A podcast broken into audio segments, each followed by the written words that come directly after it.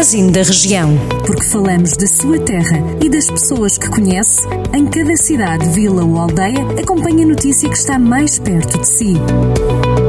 Magazine da Região. Edição de Micaela Costa.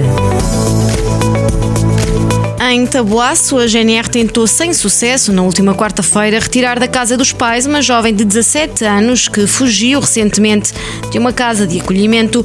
Tudo aconteceu em Barcos, no Conselho de Taboaço, de onde a rapariga tinha sido retirada aos 5 anos de idade, juntamente com as suas três irmãs. A jovem saiu há um mês da casa de acolhimento da Santa Casa da Misericórdia de Rezende, onde vivia, alegando que não tinha lá liberdade. Desde então tem permanecido com a família. Filipa e as três irmãs foram retiradas há 12 anos aos pais, tendo as primeiras sido encaminhadas para uma casa de acolhimento na zona do Caramulo e muito mais tarde para Rezende. A mãe acusa a Segurança Social de nunca a ter ajudado para voltar a estar com as filhas, afirmando que houve falsos testemunhos e garantindo que nunca as maltratou.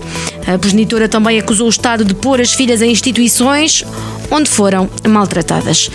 Em Viseu, o presidente da Câmara, Fernando Ruas, prometeu que a autarquia irá poupar dezenas de milhares de euros na programação de Natal deste ano.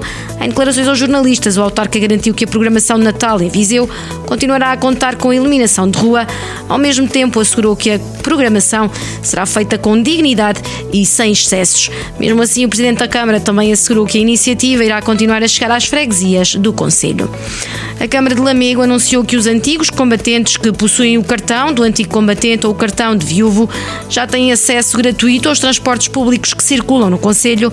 Para poderem aceder a estes transportes, os antigos combatentes devem pedir o passe de antigo combatente preenchendo uma ficha de adesão disponível online e junto das operadoras da Central de Caminhonagem de Lamego.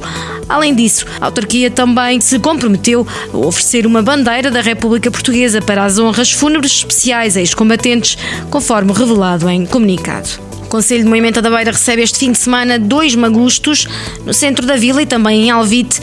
No sábado, a Junta de Freguesia de Moimenta da Beira comemora o São Martim a partir das 5 da tarde no Mercado Municipal. Para degustação haverá castanhas, jerupiga e porco no espeto. Já em Alvito, o magusto será realizado no domingo, a partir das 5 da tarde, no Salão Paroquial.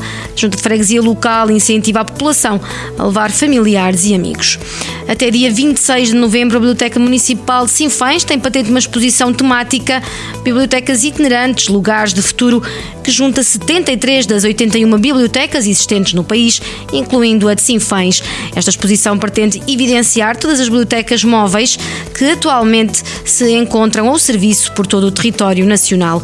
Além de Sinfães, a exposição também apresenta o trabalho de outras bibliotecas da região, como as de São Pedro do Sul e São João da Pesqueira. A mostra pode ser visitada às segundas-feiras, das 2 às 5 da tarde, e de terça a sexta-feira, das 10 da manhã à 1 da tarde e das 2 às 5 da tarde. A exposição também está aberta aos sábados, das 9 da manhã até à 1 da tarde. Estas são algumas das notícias que pode ler em jornaldocentro.pt. Jornal do Centro, a rádio que liga a região.